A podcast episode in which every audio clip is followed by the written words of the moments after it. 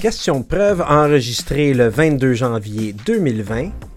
La Revue canadienne de justice et droit avec Valérie Black-Saint-Laurent et Francesca Nardi. La production et la diffusion de ce podcast, qui vise à favoriser l'accès à la justice et à offrir facilement la formation professionnelle continue aux juristes, est seulement possible si vous, chers collègues, prenez le temps d'acheter la formation continue offerte par Question de preuve. Je fais donc appel à vous. Supportez Question de preuve et aidez-nous à réaliser des épisodes comme celui-ci, qui permet de découvrir ce qui se passe dans le monde juridique québécois. Allez dans la section Questions de preuve du site rivercast media point com pour plus de détails. Du studio Léo Laporte, je suis Hugo Martin, avocat en pratique privée depuis une vingtaine d'années, fondateur de Rivercast Media, plateforme qui héberge des balados dont Questions de preuve, un podcast d'actualité juridique reconnu par le Barreau du Québec pour la formation professionnelle continue. Allez sur le site rivercast media point com pour plus de détails. Aujourd'hui, à Question de preuve, nous discutons d'une toute nouvelle offre dans le paysage de la recherche juridique, c'est-à-dire la Revue canadienne de justice et droit. La R C J D est une revue axée sur le droit pénal canadien et ses enjeux, qui se distingue par son approche interdisciplinaire, son accessibilité et son esthétisme. Nos invités ont eu l'idée de rendre la recherche juridique non seulement plus accessible, mais aussi plus visuellement attrayante, en parsemant leur revue d'œuvres d'art. Valérie Black-Saint-Laurent est fondatrice et directrice exécutive de la revue, Francesca Nardi est sa rédactrice en chef. Bonjour Francesca, bonjour Valérie. Bonjour. Bonjour. Alors, bienvenue à Question de preuve. Écoutez, euh, lorsqu'on a eu euh, vent de cette nouvelle revue avec, euh, en, en, entre autres, en, avec un certain partenariat avec l'Université McGill, euh, j'ai tout de suite été interpellé, un, parce qu'on parlait d'accès à la justice, qui est rendu un peu mon nouveau dada, et je pense que c'est important d'en parler et de partager la connaissance et les ressources juridiques qui existent, mais j'ai été encore plus surpris de voir, euh, quand on parle d'interdisciplinaire, qu'on voit que là, on, on rejoint la sociologie, on rejoint l'art, on rejoint le droit et évidemment, on essaie de rejoindre ou de rendre plus accessible au niveau des mots les connaissances juridiques. Ça vous est venu euh, d'où l'idée, disons, euh, peut-être Valérie? Euh, oui, bien en fait, euh, ça a commencé euh, par un cours de justice pénale en première année de droit. Donc, c'est vraiment, en fait, le cours de base. Euh, il nous montre un peu euh, tous les enjeux qui sont liés à la justice pénale. Donc, euh, le cours en soi est interdisciplinaire. Donc, on nous amène des notions de sociologie euh, pour nous montrer, dans le fond, des enjeux de discrimination systémique, euh, et cetera. Euh, ensuite, des notions de droit. Euh, puis, ce que j'avais remarqué, c'est que dans beaucoup des textes qu'ils nous faisaient lire, provenaient soit, en fait, euh, d'écrits américains ou euh, d'écrits qui provenaient de journaux de la Grande-Bretagne. Puis, je me demandais, mais pourquoi est-ce qu'on lit des choses qui proviennent de d'autres pays? Quand euh, on a notre propre système euh, juridique au Canada. Et une tradition juridique quand même assez euh, bien implantée. Ouais. Oui, aussi. Euh, puis, en fait, j'étais allée poser la question à ma professeure euh, dans le temps et elle m'a répondu, ben c'est simplement parce qu'il n'y a pas tant de plateformes euh, au Canada. Euh, puis en... Et comme tout le monde, Valérie, quand il n'y a pas suffisamment de plateformes, on passe à, pro... on passe à propre vue parce que c'est normal. Non, euh, ben en fait, en discutant avec d'autres étudiants aussi, euh, il y avait vraiment un intérêt euh, à vouloir euh, fonder quelque chose de nouveau. Je pense que aussi, euh, pour quand même donner le crédit à McGill, c'est quand même un, une, un, un terrain fertile euh, pour partir des idées. Les professeurs sont souvent très... Euh, enclins à vouloir encourager les étudiants. Les étudiants aussi sont souvent très motivés. C'est des gens qui veulent participer à des activités parascolaires. Euh, puis dans cette ligne d'idées-là, euh, il n'y a pas tant d'opportunités à McGill que ça pour s'impliquer en droit criminel non plus. Donc, il y avait le club de droit criminel de McGill, il y avait la clinique euh, Innocence, mm-hmm. Puis c'est tout. Donc, en termes d'activités plus académiques, euh, donc des revues de droit qui en ont beaucoup, beaucoup à McGill, il n'y en avait pas en droit criminel. Donc, il y avait aussi ce... peut-être ce besoin-là aussi des gens qui avaient cet intérêt-là pour ce domaine de droit, d'avoir une implication parascolaire qui était plus académique, mais quand même axée sur le droit criminel. Francesca, um, so you're a senior editor. Um, is it the same? So you were there at the beginning or you were there, you were approached to be part of the team? No, I've been kind of on board since day one. I remember when Val- Valerie had initially um, approached me about it. I was really excited. Partly because I wanted an opportunity to get more involved, like Valerie was saying, with criminal law, mm-hmm. because I didn't think there were that many opportunities at McGill at the time, but also because um, it did really seem like there was a need for something different. Um, I think as well for a lot of young people, young lawyers, we we really want to see new innovations in our own field. Things are changing around us, and I think this was an opportunity not only to to approach criminal law from a different way, but to provide a platform for people who had a desire to bring something really innovative to the field, and that was something that I wanted to be a part of. I understand that you have a diploma in International and Relations Affairs uh, from Madrid. Uh, yeah. Pro- probably not the worst place to study. Exactly. Uh, York University, Bachelor of Arts in Communications. Yeah. And uh, McGill, uh, you're doing your J D right now. Is exactly, that, is yeah. that correct? So, so all those three things brought you to criminal justice, or the other way around? Criminal justice is a link to uh, everything that you're doing? I'd say that all of those things kind of brought me to criminal justice, partly because um, what I what I like a lot about criminal justice is that it takes in so many elements of a variety of disciplines, right? So many of the issues that lead people to be in contact with the criminal justice system either come from issues that stem from poverty, systemic discrimination, um, lack of opportunity. On the international relations side, that could be issues with immigration, with Um, legal status in a country. And so it really seemed that so many of the things that led people to be involved with the criminal justice system in the first place were really connected to a lot of other things that I was interested in. Mm-hmm. Um, and I also really liked the human element of criminal law and criminal justice. I think that was the thing I loved most about my communications degree, was really feeling like it allowed me to connect with people and speak to people and hear their stories. And when I got to law school, I felt a bit like the human element was taken away, that we'd read all of these cases and that the people who were involved in the cases really got lost in the law. And in criminal law and criminal justice, the center is still the person, right? That this is somebody's life, and that whatever happens, those consequences are real for that person, real for their community, real for their family. Um, and that was something that, that really drew me to this area of the law. I can only agree with what you're saying. Euh, Valérie, euh, toi aussi, ton parcours est assez euh, il, il divers et mm-hmm. qui, donc, je crois, euh, bachelière en sciences sociales, Université d'Ottawa, mon alma mater aussi. Mm-hmm. Ensuite de ça, droit à McGill. Je pense aussi que tu as fait euh, des études en Ontario au niveau de ton, ton barreau en Ontario, c'est oui, ça? Oui, exact. J'ai complété les examens du barreau de l'Ontario euh, en novembre. OK. Et tu penses, est-ce que tu penses que le, ton bac en sciences sociales a aidé ou t'as amené encore une fois vers la justice criminelle? Euh, oui, bien, c'est intéressant. C'était pas euh, mon... Euh, en fait, je voulais pas être avocate nécessairement au départ en commençant mes études à l'Université d'Ottawa, mais j'avais un intérêt pour euh, les droits humains, la défense des droits fondamentaux. Donc, en, au, par, au cours de mes études, en fait, je pense que... Comme disait Francesca aussi, euh, de voir que le droit criminel, en fait, c'est, c'est vraiment un endroit où on peut... Euh, travailler avec ces droits-là. Mm-hmm. Donc, il y a vraiment quelque chose à faire concrètement. Euh, il y a des impacts aussi réels. Donc, euh, oui, en fait. Mais les, avec euh, euh, ton, ton, ton background en, en sciences sociales, il y a mm-hmm. aussi l'aspect victime. Je ne sais pas, c'est qui, qui, qui t'a intéressé ou, euh, ou oui. C'est moins l'expertise, si je peux le dire? Euh, je vais être franche, en fait, c'est un peu moins, euh, moins ce côté-là. Mm-hmm. Euh, c'est, je pense que c'est plus l'aspect d'un système en général. Donc, euh, comme Francesca disait aussi, c'est ça que la personne se perd aussi. Donc, autant euh, l'accusé que la victime. Euh, donc, ça, on se ramasse surtout avec les acteurs du système. Donc, on a les avocats, on a les juges, euh, puis les personnes qui sont impliquées, même les témoins aussi. Donc, toutes les gens que ça l'affecte euh, en parallèle, les familles et tout ça, mais on, on, ils sont rendus invisibles. Donc, c'est un intérêt, dans le fond, pour l'ensemble des personnes qui sont impliquées dans une cause.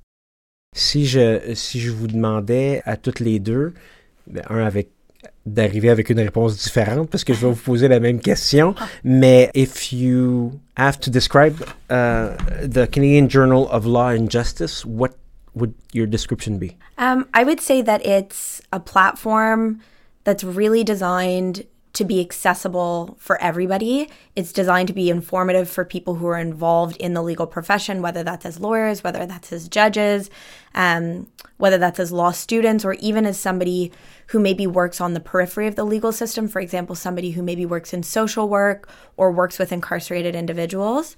Um, I would also say that it's really a platform that's designed to approach criminal justice issues from all angles, and to hear from all actors. So not just hearing from academics who've maybe worked um, only in university settings for the majority of their career, but also to really bring in the voices of the people who are impacted by these issues and also really working on the front lines um, of mm-hmm. our system every day. Valérie, la barre est haute. Oui, quand même, c'est ce que je me disais. en deux, oui. en deux jets. Euh, comment um, tu décrirais la, la Revue canadienne de justice et droit? Euh, oui, donc, euh, plus que juste être euh, une revue interdisciplinaire, donc pour amener des, des personnes de différents domaines d'expertise ensemble, c'est aussi de mettre en... En fait, c'est, c'est le projet principal aussi de mettre en relation euh, des gens et des domaines qui euh, interagissent pas habituellement. Donc, au sein de la revue, on a, surtout de la première édition, on a des académiques, donc des chercheurs universitaires qui ont publié. On a des étudiants euh, qui ont tous passé par le même processus de révision par les pairs, donc euh, ils ont le même standard. Euh, on a des contributions aussi d'avocats de la défense. On a une procureure qui a soumis une œuvre d'art. On a des individus qui sont incarcérés, qui ont soumis des œuvres aussi. Donc, c'est vraiment de, c'est ça, de réunir des gens qui... malgré le fait qu'ils sont en interaction au système, au, au sein même du système de justice, dans la vie de tous les jours, ils ne sont pas en interaction nécessairement. Donc, euh, voilà. Mm-hmm. No, c'est excellent. And why an interdisciplinary approach? Um, I think partly because oftentimes you see an issue of communication between different players in the justice system. It could be that there's science that shows that, you know, for example, mental health issues can really impact the way that somebody may be treated by the justice system, but that we don't always have the language to address those issues as lawyers, as judges, as legal practitioners. So really trying to bring those disciplines together so that they can better understand one another, because nothing in the justice system works in silos, right? That all of these issues are so interconnected, and that looking at issues of criminal justice through only one lens often doesn't really give us the whole picture, whether it's in a specific case or of the system as a whole, because we we need to look at this from all angles, the same way that we look at an offender from all angles, a victim from all angles. And so it seemed silly to have a journal that focused only on one discipline without really being able to bring that whole picture together for our readers. Tout à fait, tout à fait, Valérie. Et je, je, là, on, il y a tellement de choses qui se sont dites que j'ai, j'ai vraiment hâte là, d'intervenir avec la revue elle-même. Mais Valérie, si on s'en va sur les œuvres d'art, parce que ouais. Quand on parle d'interdisciplinaire, on a des œuvres d'art et à moins que je me trompe, c'est probablement la seule revue qui existe où on introduit des œuvres d'art. Alors, chers auditeurs, je vous invite au moins à aller consulter le site Internet et euh, tous les liens seront sur les notes de l'épisode. Euh, sinon, euh, de vous procurer euh, l'édition physique là, que, que, que moi j'ai. Euh, peut-être qu'on pourrait en faire tirer euh, oui, parmi absolument. Nos auditeurs. Euh, vous nous en envoyez quelques copies. Et ce qui est important, ou ce qui est intéressant, pardon, de savoir, c'est que les œuvres d'art ont tous une portée judiciaire, sociale, oui. euh, et, et c'est une approche qui est complètement différente et, et ça s'intègre très bien. Euh, qui a ou comment vous décidez de, bon, on va mettre aussi des œuvres d'art dans, le, dans la, la revue? Euh, dans l'objectif de rendre la revue euh, accessible, euh, parce que c'est le mandat premier de la revue. Donc, euh, on voulait contribuer à euh, l'avancement des connaissances, mais en s'assurant que ce soit accessible pour tous. Donc, c'est un peu notre mandat et notre contribution à l'accès à la justice. Euh, donc, c'était aussi d'assurer qu'il y a une diversité de médiums de communication. Donc, on en a discuté un peu. C'est, donc, oui, c'est une revue qui est révisée par les pairs. Le langage académique, légal, euh, scientifique est très lourd. Euh, c'est pas nécessairement quelque chose qui est un attrait euh, pour monsieur et madame tout le monde, euh, qui n'ont pas d'intérêt, par exemple, à poursuivre des études universitaires ou... Euh, faire des lectures très, très poussées sur le droit non plus. Mais il y a quand même des informations qui sont très importantes et intéressantes qui sont partagées. Donc, nous, on se disait, bien, il y a d'autres façons de communiquer ces choses-là. C'est pas obligé d'être écrit noir sur blanc. Ça peut être au travers euh, de, des arts visuels. Et donc, c'est ce qu'on a fait. Mm, tout à fait. Uh, Francesca, there's... Um... So, so uh, Valerie just told us um, that, you know, it, it is revised by peers and there's mm-hmm. a, a certain language that, you know, uh, lawyers use and academics uh, use. Uh, however, if, if we read the foreword by Richard Jochelson. Uh, he says the volume will be distributed for free in federal penitentiaries. We will um, talk about this a little later. Will be open access online, and the re- requirements of submission are designed to create an accessible and readable product. So I understand that there's spe- uh, certain language, but you wanted as well to make sure that it is, for lack of a better word, readable mm-hmm. by uh, the general public. Yeah, so we wanted to make sure that we were f- finding kind of the delicate balance between making sure that the content is correct, that it's up to scratch, that it's really in line with what's happening in the profession, and that and that we're really picking pieces that are informative. But we also wanted to make sure that we were soliciting pieces that, on top of just being informative to people who have the background to be able to read that kind of language, they can also be informative mm-hmm. to members of the general public. Um, so I think we've really tried to strike that balance between having a stringent peer review process to make sure that the pieces that we're getting are of good quality, but also trying to make sure that accessibility is still being respected. Yeah, legal legal literacy is a challenge. Absolutely. Uh, it is something that is uh, common. Uh, mm-hmm. People just don't Anyways, reading law sometimes even for a lawyer is a is a complicated uh, uh, thing. As for um, uh, peer reviews, uh, we have a list of peers. How did you select those people?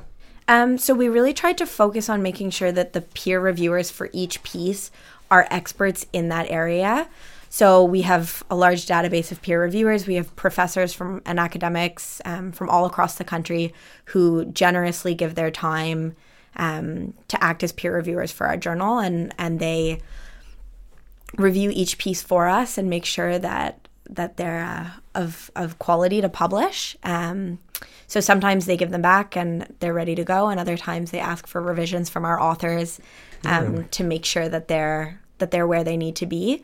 Um, but yeah, we really try to make sure that um, the pieces that we're giving peer reviewers are really in line Um, with where their expertise lies. So, for example, if we get a piece about indigenous um, indigenous people in the criminal justice system, we really want to make sure that the academic who's reviewing that is somebody who has a strong background um, in that area. Et Valérie, le conseil consultatif, c'est une autre gang. Euh, oui et non, okay. euh, dans le sens où c'est... Ils... on les sollicite euh, de temps à autre euh, pour euh, de la révision, le processus de révision par les pairs. Euh, si il y a un article qui rentre dans leur euh, type d'expertise. OK, on pourrait... Il peut y avoir du cross-referencing ouais, un peu. Oui, c'est yeah. ça. Euh, on les consulte aussi beaucoup sur euh, ben justement la, la, l'avenir de la revue, la direction qu'on va prendre, les thèmes qu'on va aborder. Des fois, on a des questions aussi. Euh, par exemple, on a un article qui revient du processus d'évaluation par les pairs où euh, l'évaluateur a demandé que l'auteur fasse des révisions. L'auteur va faire des révisions. Euh, puis, nous, dans le fond, l'équipe éditoriale, on est des étudiants ou récemment gradués, on n'est pas des experts nécessairement dans le domaine.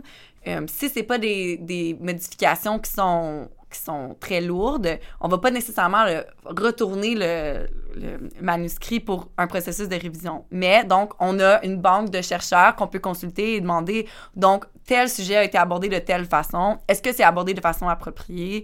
Euh, est-ce qu'il y a des enjeux ici? Donc, c'est vraiment, c'est ça, des conseillers, experts dans leur domaine, qu'on peut consulter euh, pour s'assurer que ce qu'on publie, c'est de bonne qualité, puis c'est, c'est, c'est, c'est adéquat, puis c'est représentatif aussi de la réalité.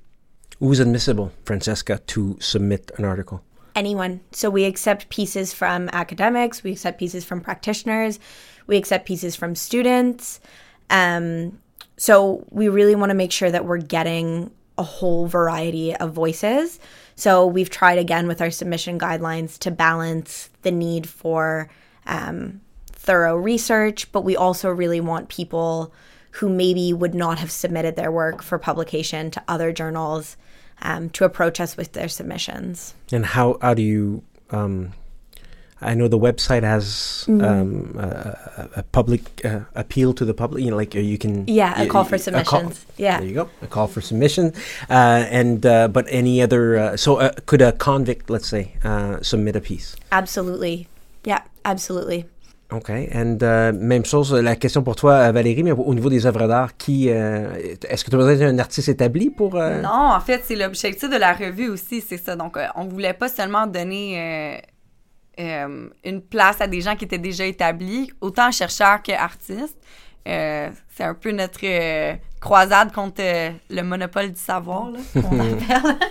euh, donc, en fait, il y a une partie des œuvres d'art qu'on reçoit qui proviennent du Justice Exchange, euh, qui est un organisme qui a été fondé à l'Université Bishop par la docteure Vicky Chartrand, mm-hmm. euh, qui, dans le fond, c'est un, un programme d'art-thérapie au sein des pénitenciers canadiens. Donc, eux, ils nous envoient euh, certains... certaines œuvres d'art qu'ils auront sélectionnées. Euh, nous, on refait le processus de sélection parce qu'on veut s'assurer justement que des gens qui sont incarcérés euh, font partie du dialogue de notre revue. Mais sinon, c'est ouvert vraiment à tout le monde. Donc, euh, on a, comme je mentionnais, on a une procureure qui a soumis euh, une œuvre d'art qui a été publiée à la dernière édition. Oui, maître Alexia Bistriki. Oui. Je m'excuse si j'ai un mauvais, une mauvaise prononciation, mais c'est elle qui a soumis euh, son œuvre d'art, exact. C'est ça? Exact, oui, c'est ça. Et qui d'ailleurs, euh, euh, euh, si je peux me permettre, là, comment elle décrit, là, dans les réflexions de l'artiste, elle décrit cette peinture tente d'illustrer l'angoisse vécue par les justiciables, y compris ceux des groupes marginalisés, qui naviguent le système judiciaire. Grosso modo, c'est un peu ça ouais. que le, le, le, l'œuvre d'art tente de, d'établir. C'est ça.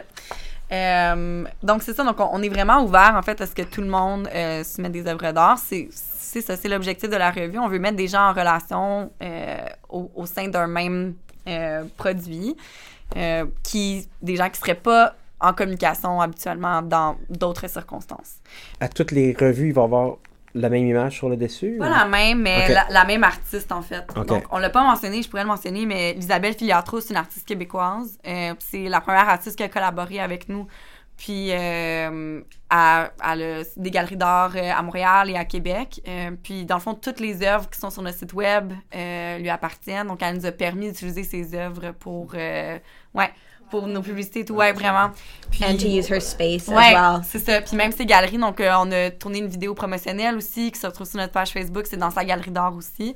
Euh, il était super partant. Puis dans le fond, ils sont sur notre conseil, ils nous, ils nous donnent des conseils aussi, ils nous ont aidés à choisir les œuvres pour s'assurer que ce soit cohérent. Donc, euh, la disposition, en fait, des œuvres d'art et des réflexions de l'artiste, c'est, ça a été réfléchi quand même aussi. Donc, euh, se constater, donc on a Euh, toujours l'œuvre d'art sur la page de droite et la réflexion de l'artiste sur la page de gauche. Puis l'objectif avec ça, c'était qu'on ne voulait pas non plus que quelqu'un lise la réflexion de l'artiste avant d'avoir vu l'œuvre, parce qu'on voulait que quelqu'un puisse, un, un lecteur puisse se faire sa propre idée, se faire sa propre interprétation, sans être influencé par ce que l'artiste voulait dire. Puis ensuite, justement, de pouvoir tourner la page et de voir « Ah bon, ben voici ce que l'artiste a voulu dire », mais que c'est pas venu interférer dans leur processus personnel de réflexion.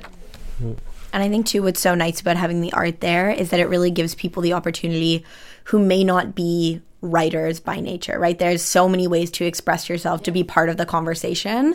And I think that allowing people to be part of the conversation in ways that are also comfortable for them, that allow them to bring their own voice yes. to the discussion, is it's a really important part that we, I think so often in the law, we look at certain ways of communication as like, this is the right way, this is the wrong way, this is the right way to write something, the right way to speak.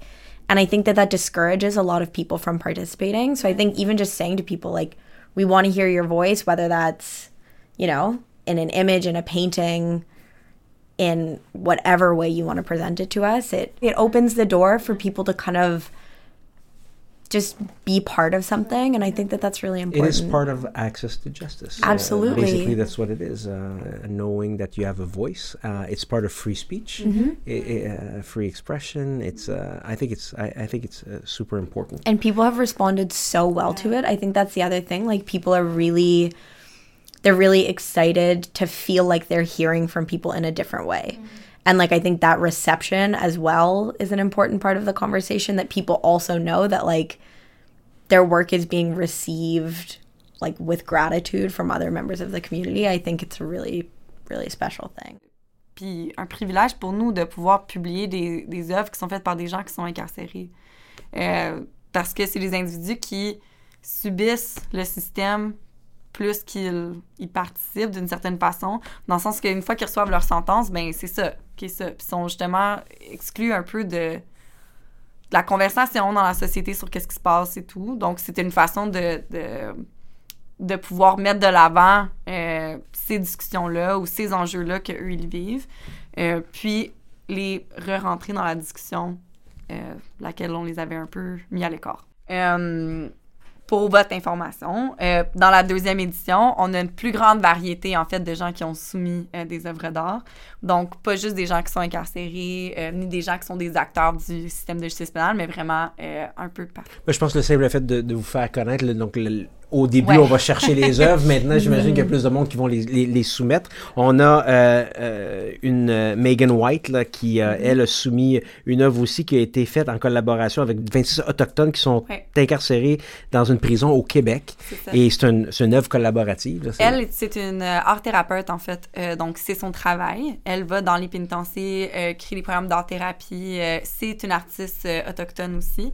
Euh, donc, elle, elle chapeaute ces projets-là, puis euh, c'est, c'est ce qu'elle fait. Donc, euh, c'était un de ses projets, euh, dans le fond, dans le cadre de son travail, euh, qu'elle nous a soumis euh, pour la première édition. Francesca, so how would I go about right now to contact you and actually, actually propose uh, um, a document? So I don't have to do the peer review myself. No, I, I none just, of that. I just submit it, and the peer reviewing is process is going to go through you. Is there a date de tombée? I don't know how to say uh... Uh, a deadline. Yes. So the submission deadline for our issue that's coming out this spring, um, just passed recently in December.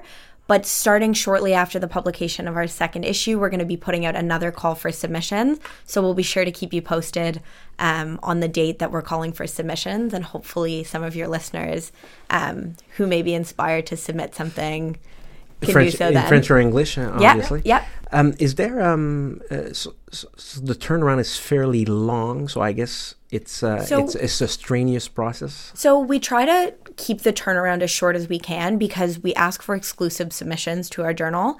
And obviously, if it's not selected for publication, we want to give authors a chance to submit it um, elsewhere. So we have kind of a couple of levels of selection.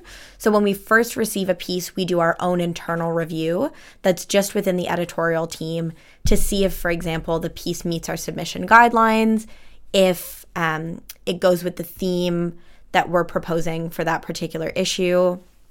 And once it passes internal review, um, we'll let the author know right away that it's past that step. Um, and at that point, we'll send it right off to peer review. Um, and we usually give the peer reviewers several weeks to look through the piece, um, and then we let the author know shortly after it's, if the piece has been accepted for publication. Le processus le moins difficile, ou dans le fond le plus facile, ça a été de trouver des chercheurs qui voulaient collaborer avec nous. Mm. Parce qu'ils étaient tous prêts à embarquer dans un projet comme ça. Fait que, puis même aujourd'hui, envoyer des courriels, euh, puis demander à, à des peer reviewers, ils disent souvent oui. Puis je pense que l'attrait, c'est que nos articles sont pas très longs. Mm-hmm. Euh, ils sont entre quatre mille et huit mille mots. C'est pas, euh, oui, est-ce que vous pouvez prendre un mois pour réviser quarante pages? Ouais. C'est comme, oui, est-ce que vous pouvez prendre un mois pour réviser dix à trente pages ou vingt pages? Mm. C'est plus court. Puis, euh, ouais, fait qu'ils ont été super partants, en fait, pour participer à ça. Les difficultés, ça a été plus au niveau administratif, puis partir mm-hmm. quelque chose, là, vraiment de rien, mais les chercheurs sont super ouverts à ça. Great, great. We're going to take a little, uh, a short break, and that's a super segue. Uh, Valérie, uh, tu vas nous parler un petit peu de uh, la deuxième édition. Certainement. Uh, c'est quoi les sujets et comment vous avez déterminé tout ça? Absolument. Parfait, merci. Merci.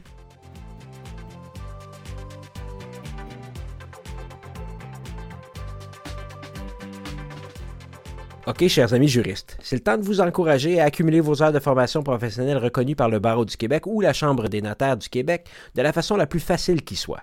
Pas besoin de chercher des formations en ligne ou en salle, si même les formations de groupe vont continuer à exister. Vous n'avez qu'à aller dans votre application de podcast favorite comme par exemple Apple Podcasts, Google Podcasts, Spotify ou Pocket Casts. Écrire « Questions de preuve » dans la barre de recherche et vous abonner. Faites « Subscribe ».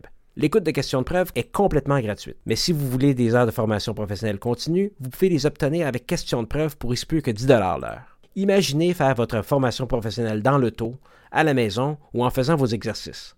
On vous propose des sujets actuels et variés, faciles d'accès. Le présent épisode n'est pas reconnu par les ordres professionnels pour la formation continue, mais c'est tellement intéressant et on remplit notre rôle de rendre la justice accessible qu'on l'a diffusé quand même. Nous allons continuer à diffuser des épisodes comme ça pour vous garder informés de ce qui se fait ici, au Québec, dans le domaine juridique. Tous les détails concernant la formation professionnelle continue sont dans la section questions de preuve du site rivercast media point com.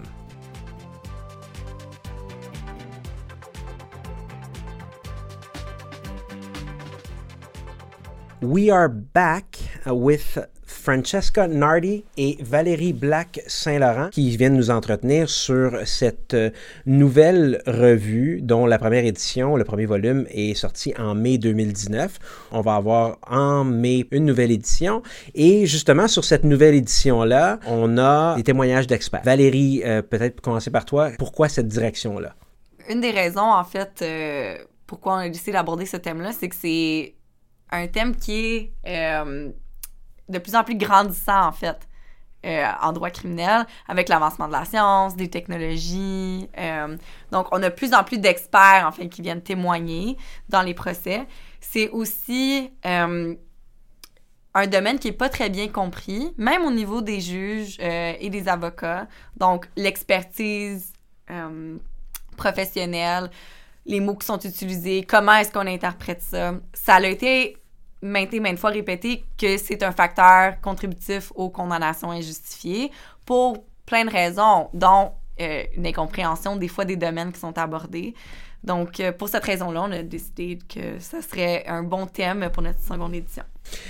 Francesca, one of the goals is to facilitate access to justice. Uh, expertise are expensive. Mm-hmm. Are um, I understand from what Valérie told us, they're used more and more, but still finding an expert, uh, sometimes you have to go to the United States. Uh, is it a little bit counterintuitive with uh, the journal? Um, I would say no, only because it allows us, it allows us to have a discussion about expertise that's more inclusive. So I think oftentimes the discussion about who gets an expert, why we hire an expert, what the role of an expert is, is something that may just happen between the lawyers, right? That maybe the client isn't particularly involved Correct. In making that decision, mm-hmm. um, or that we're not hearing from the experts themselves. So I think that that's also something we really wanted to invite with this topic, was to have people who work in other disciplines, who may do work as expert witnesses, whether that's in science and technology, um, or medicine or forensics or any other field, to feel like they also had a chance to chime in about what they felt on their side maybe wasn't working in our system, or what they wish people knew about the kind of work that they did as well. So I would definitely say that we're trying to facilitate access to justice by having a more transparent conversation about expertise that really brings in all of those voices. Did, did you uh, did you guys actually uh, reach out to some experts to uh, for them to submit some? Uh, so we've really tried notes. to make sure that the call to submissions has gone out through a variety of different networks. Um, so we have hopefully a couple pieces Um, that are still in the review process right now um, from people who work in those fields um, that hopefully you guys will all be able to read in our issue coming up this May. No, no scoops. None. No plugs at all. Yeah. No. Valérie, vous avez décidé aussi de travailler peut-être avec des partenaires pour euh, l'autre édition? Oui. Euh, donc, on va travailler avec Innocence Canada euh, pour la seconde édition. Justement, comme euh, mentionné plus tôt, Euh, le thème des experts euh, est un thème qui est abordé lorsqu'on parle des condamnations injustifiées. Euh, donc, c'est un thème que Innocence Canada était enclin à vouloir euh, se joindre à nous. C'est aussi leur vingt-cinquième anniversaire d'existence euh, en deux mille dix-neuf. Donc, euh, ils vont euh, participer avec nous. Euh, je vous donne pas trop de scoop non plus parce que sinon, ben, on va on vous, oui, vous on donner. Vous a, on vous a invité. Euh, mais euh, une portion importante des œuvres d'art qui euh, vont être soumises à la seconde édition proviennent de Innocence Canada et je vais m'en tenir là. On est, c'est quand même pas mal. Je suis pas, je vous ai dit au début de l'entrevue hors enregistrement ouais. que je suis pas un outfit journalistique, mais là, je commence à, à avoir des scoops. With the new edition, are you reaching out to a new readership? I would say that as the journal grows, we're hoping that we're going to be reaching more and more people. Um, I think as well, establishing relationships um, in the broader community has been great, whether it's with our um, our peer reviewers who are now more aware of us, whether it's with um, our wonderful board who are always great about getting the word out. I think we are we're reaching different people, and I think that our hope is that each year that the journal grows, our readership is going to grow as well, um, and that again, people who are maybe attracted by the artistic component of the journal or the readability of the journal will kind of form a larger part of our readership as well. Valérie, est-ce que vous avez un, un nombre maximum de pages que vous visez ou euh, lorsque vous sortez une nouvelle édition? On veut s'assurer que le format, il reste lisible. Mm-hmm. Donc, euh, on n'a pas un nombre de pages prédéterminé. Je pense que c'est plus un nombre d'articles. Donc, on essaie de se situer entre six à huit. Euh, il y en avait évidemment beaucoup moins dans la première édition. Okay. On est en train d'évaluer combien on va en publier à la deuxième après que tous les articles soient revenus euh, du processus de révision. Mais idéalement, on s'en tiendrait à environ six à huit. OK, OK. And um, how do you go about to, if you refuse a submission? Is it, it must be hard, no? Somebody like put his heart and soul in uh, yeah. in submitting something. Is it complicated or? Um, we really try to be constructive. We think that every piece has immense value, and even if it's not the right fit for our journal, um, we want to make it clear to authors that we are very appreciative that they chose to submit something to us in the first place. Um, so when we do refuse a submission, we really try to give the author constructive feedback about maybe what would need to be improved for it to be published. Um, And and we hope that that is helpful to them as well. Because I understand, I think, uh, Valérie, you touched on this a little earlier, but uh, you were asking for exclusive submissions. Yeah, and so that's one of the reasons why we try to be constructive as well, because we know that if they've chosen to submit to us, um, they think that our journal has something important to offer, and we want to also be able to give back to the authors by indicating to them maybe where the issues were in their piece, Um, or why we felt that we couldn't publish it in our journal, either so that they can then go on to publish somewhere else or that they can consider resubmitting to us at another time once those modifications Correct. Are made. À ce sujet-là, euh, les, les guidelines en fait de soumission et même d'évaluation du processus par les pairs sont toutes disponibles en ligne. Donc, on a un processus très, très transparent aussi. Euh, on ne veut pas que les gens qui vont soumettre des articles sentent que nos décisions sont arbitraires non plus. Mm-hmm. Donc, euh, on va s'assurer justement euh, dans nos, dans nos commentaires d'utiliser les grilles qui sont disponibles aussi sur notre site web pour qu'ils puissent voir justement si nous, on a identifié des lacunes, où sont-elles, comment est-ce qu'on les justifie.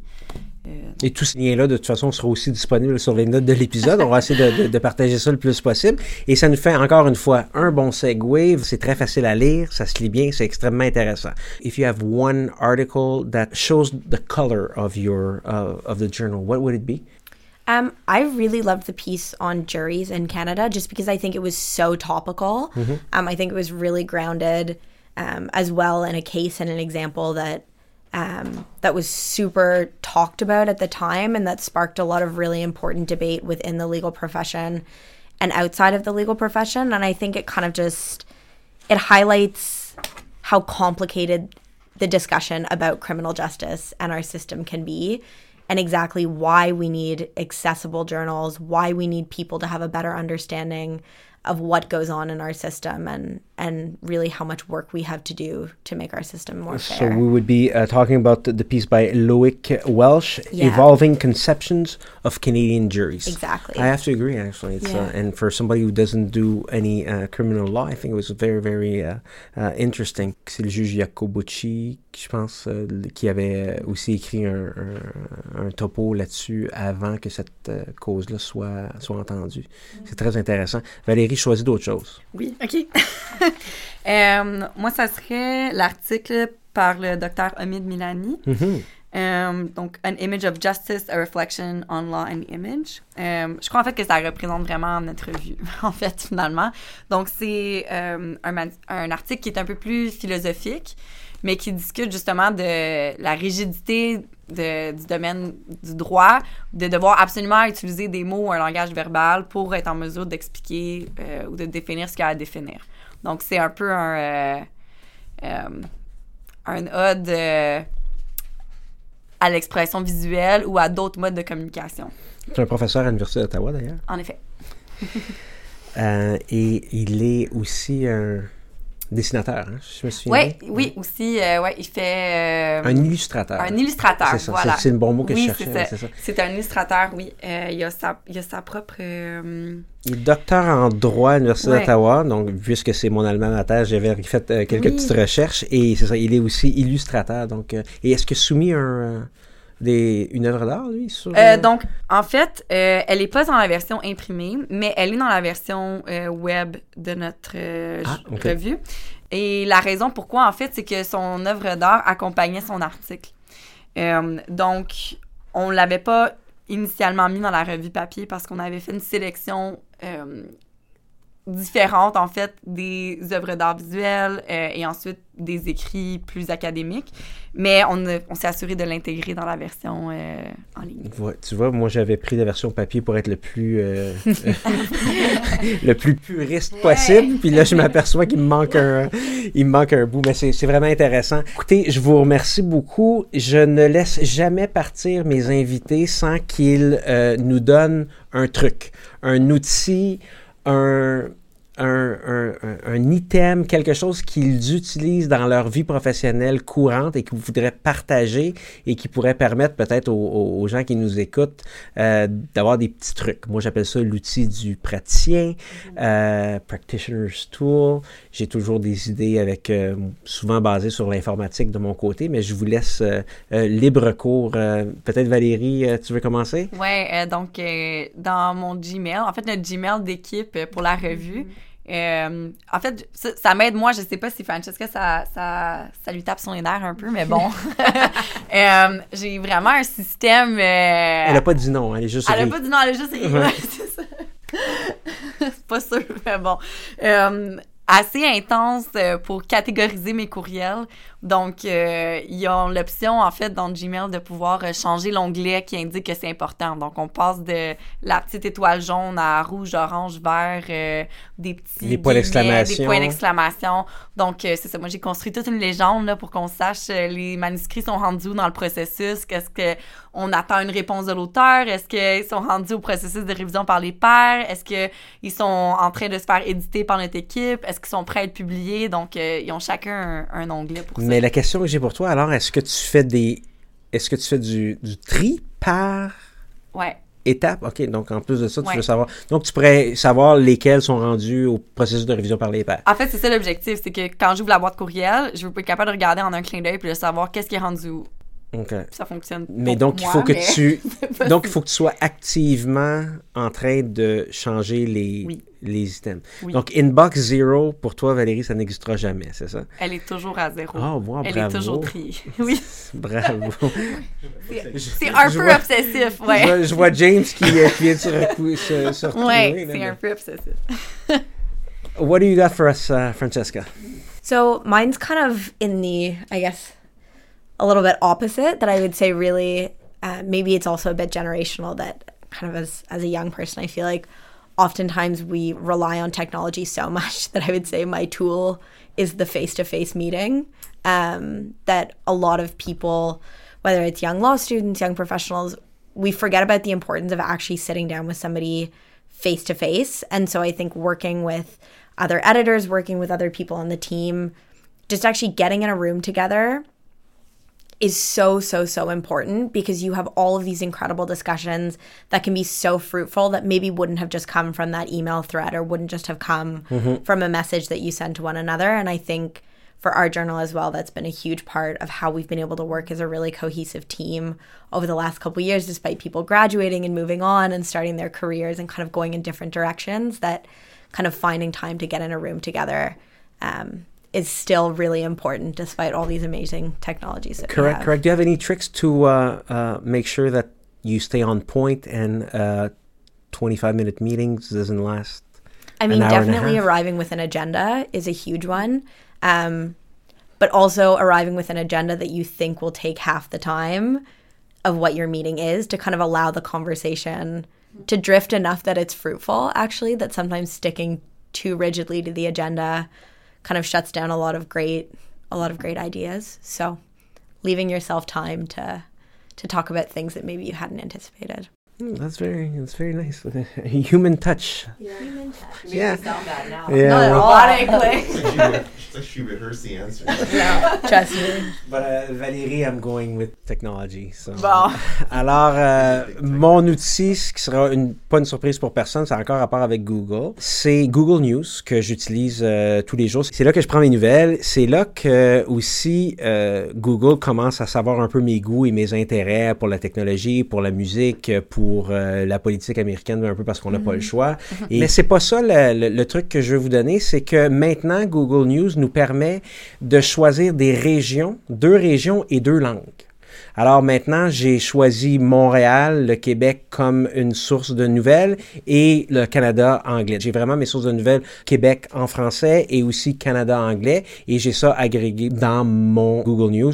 Simplement aller dans les options, on choisit région et langue, on peut en choisir deux. C'est vraiment excellent. Donc les gens qui ont de la famille à l'extérieur, qui veulent avoir, je sais pas, pour ceux qui ont utilisé à Madrid, on sait jamais, ils veulent avoir encore des nouvelles de Madrid en espagnol, bon, on peut le faire de cette façon-là. Puis je pense que c'est une excellente façon de rester informé parce qu'on est tous accros de nos téléphones. Et n'oubliez pas que je vous ai donné déjà des trucs pour digital well-being, comment être moins sur son téléphone. Moi, je m'en sers pas, par exemple. Ça, c'est, c'est certain. Je vais euh, vous laisser, chers auditeurs, avant de remercier Francesca et Valérie sur quelques paragraphes en intro dans les acknowledgements rédigés par Maître Robert Israël et Maître Roberta Hartel-Côté. Et euh, trois petits paragraphes, je pense, qui résument bien euh, l'objectif de la Revue canadienne de justice et de droit. Et je cite. The arrival of a new academic journal is an event to celebrate. We suggest that the birth of the Canadian Journal of Law and Justice is especially so. The C J L J is the product of the vision and energy of a dynamic group of law students. With each edition, succeeding groups of students will invite submissions that will inject the legal landscape with fresh ideas and ideals. This inaugural edition is appropriately dedicated to access to justice, an often invoked theme that is still in urgent need of thought and discourse. This is especially true within the criminal justice system, whose actors continue to seek appropriate and hopefully innovative avenues to properly protect and assist victims and ensure that all accused, regardless of their background, benefit from the full protection of fundamental rights. Alors, je pense que ça résume bien ce que la Revue canadienne de justice et de droit vise, ce qu'elle veut atteindre comme objectif, and of the importance of the Canadian Journal of Law and Justice in the legal landscape here in Quebec and Canada.